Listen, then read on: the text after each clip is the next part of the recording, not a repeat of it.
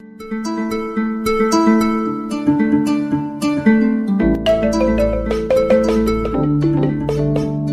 Ninakualika msikilizaji kwenye makala ya Afrika Mashariki yenye lengo la kuhabarishana na kuelimishana juu ya changamoto zinazomkumba raia wa Afrika Mashariki na Kati kwa nia ya kubadilika kifikira na kufikia maendeleo endelevu ndani ya jamii yako na taifa lako. Leo tunaangazia juu ya mstakabali wa kisiasa, tukilenga zaidi maadili ya viongozi na maafisa wa umma nchini Tanzania. Mtayarishaji uko nami Juliani Rubavu, Radio France Internationale.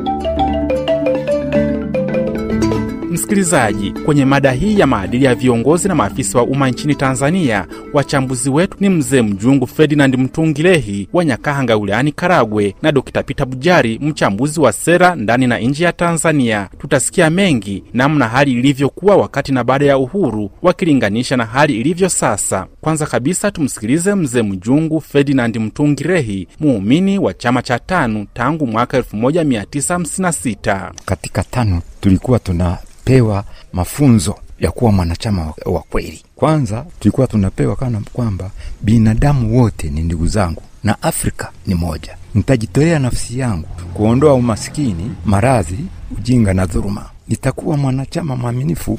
Rushwa ni adui wa haki. Sitatoa wala sitapokea. Cheo ni dhamana. Sitatumia cheo changu wala cha mtu mwingine kwa faida yangu. Ahadi ya sita, nitajielimisha kwa kadiri ya uwezo wangu na nitatumia elimu yangu kwa faida ya wote. Nitashirikiana na wenzangu kujenga nchi yetu. Ahadi ya, ya saba, nitasema kweli daima. Fitina kwangu ni mwiko. Ni ahadi ya nane, nitakuwa mwanachama mwaminifu wa tano au kwa sasa wa CCM na raia mwema wa Tanzania na Afrika. Mungu ibariki Afrika, Mungu ibariki Tanzania. Ni miaka hamsini na kitu imepita sasa hivi, kwa leo hiyo vitu vipo Rushwa ilikuwa ni adui ya haki. Mtu alipokuwa anapokea rushwa katika chama, tunamfukuza pale pale. Leo hii ikoje? Leo hii anatunzwa, mtu anamwita mchakachuaji. Nasikia kila mahara, huyu mtu sio mtu safi anayestahili kuwa kiongozi. Kwa sasa ndiye tunayemwona ni kiongozi. Tena mimi leo ninapokuambia ni mwanachama wa CCM, hata kama ni kufa niko tayari kufa kwa sababu ya chama cha CCM. Kama barozi wa nyumba kumi anakula rushwa, chairman wa kijiji anakula rushwa, mtendaji wa kata anakunywa rushwa, zize kuwa mali za serikali wanaziuza ovyo ovyo. Unakwenda kwa DC, wanachukua tume inaangalia mambo yote, halafu unakuta mambo yamekuwa hivi. Kweli ni sawa? Kwa hiyo unadhani kwamba CCM ya leo au tuiite tano ya leo sio tano ya zamani? mm-hmm. Zamani kulikuwepo miko ya viongozi, sasa ipo Ipo kwa maneno si kwa matendo. Kama ipo, kwa nini wanaotenda tunazidi kuwalea?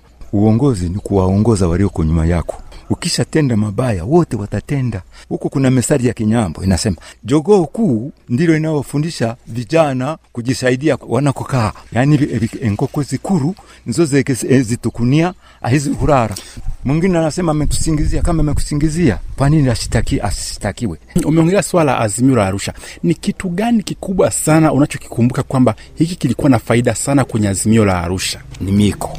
Katika Azimio la Arusha kulikuwa ni mwiko kiongozi kufanya biashara. Hata katika dini zetu za Kikristo na Kiislamu kuna miko ya viongozi. Ukiwa na wake wawili huwezi kupewa uongozi katika kanisa fulani, lakini sasa hakuna miko. Kwa nini mnaendelea kulea watu wa namna hiyo kwenye chama chenu? Sina uongozi katika chama, sinikaa. Waswahili wanasema mavi ya kale hayanuki, lakini hata yakipigwa mvua unaweza kuyagusa. Halafu kuna waswahili wengine wanasema kana kwamba upanga ni mkuukuu, lakini makali ukiunua ni yale yale, lakini hauna nguvu ya kuweza kukata mti. Sasa kuna hiyo misingi iliyoanza ya waasisi watano na Azimio la Arusha kwamba binadamu wote ni sawa, sitapokea wala kutoa rushwa, rushwa kwangu ni mwiko. Hasa hivi raia wa chini kabisa analia, hakuna huduma yoyote ile inayotolewa bure, kwamba mpaka utoe kitu hata kama ni halali yako. Hiki kitu unakionaje mzee? Ni haramu, bini haramu, ni mtumwa katika nchi yako. Ni hatari, bini hatari. Maana unaposoma vitabu wakina Lenin, wakina Marx walipokuja kufanya mapinduzi kule kwao, ilitokana na watu wa chini kunyanyaswa. Akitokea mmoja akaonekana yuko nyuma yako, huna msingi kule chini, watu wanakupigia makofi tu, matokeo yako utaingia katika hali ya hatari. Unataka usitaki, unafikiri si ni wengi? Ule wingi kinachokusaidia ni zana tu, lakini yule akitokea anasema nyinyi tumenyanyaswa kisasa, imekuwa hivi, inaweza ikatokea siku moja mkaona kimbunga ambacho hamwezi kujua. Si ni watu wanapiga makofi. Mkuu yoyote akikaa katika platform, kuna naye kataa kumpigia makofi, na wanafiki wanapiga makofi kwa sawa na madaraka. Sasa tuna madaraka kwa sababu kwenye amari, kukiingia jitu jingine likawambia wananchi tufanye hivi, ukatoka kwenye amari, utalala siku hiyo? Huwezi. Mzee Mjungu, nakushukuru sana. Asante, na mimi nashukuru, lakini nisema kana kwamba nitasema kweli daima. Fitina kwangu ni mwiko, Hiyo ndio ukweli wangu. Makala ni Afrika Mashariki na tunaangazia juu ya mstakabali wa kisiasa, tukilenga zaidi maadili ya viongozi na maafisa wa umma nchini Tanzania. Na sasa ni zamu yake Dr. Peter Bujari, mkuu wa shirika la kiraia na pia ni mchambuzi wa sera nchini Tanzania. Vipi mfumo wa siasa na dira ya Tanzania vikoje kwa sasa? Kwa miaka eh, takriban ni, kumi sasa iliyopita, tumekuwa hatuna mwelekeo wa pamoja kama nchi. Tulipopotea ni pale ambapo e, walipokwenda Zanzibar wakubwa e, walibadilisha kutoka ujamaa na kujitegemea kutokwenda mahali popote, hawakwenda kwenye ubepari, hawakwenda kwenye ujamaa, lakini walivyotoka pale e, yalianza kufanyika mambo ambayo yanafanana kibepari, lakini ambayo hayajaandikwa mahali popote.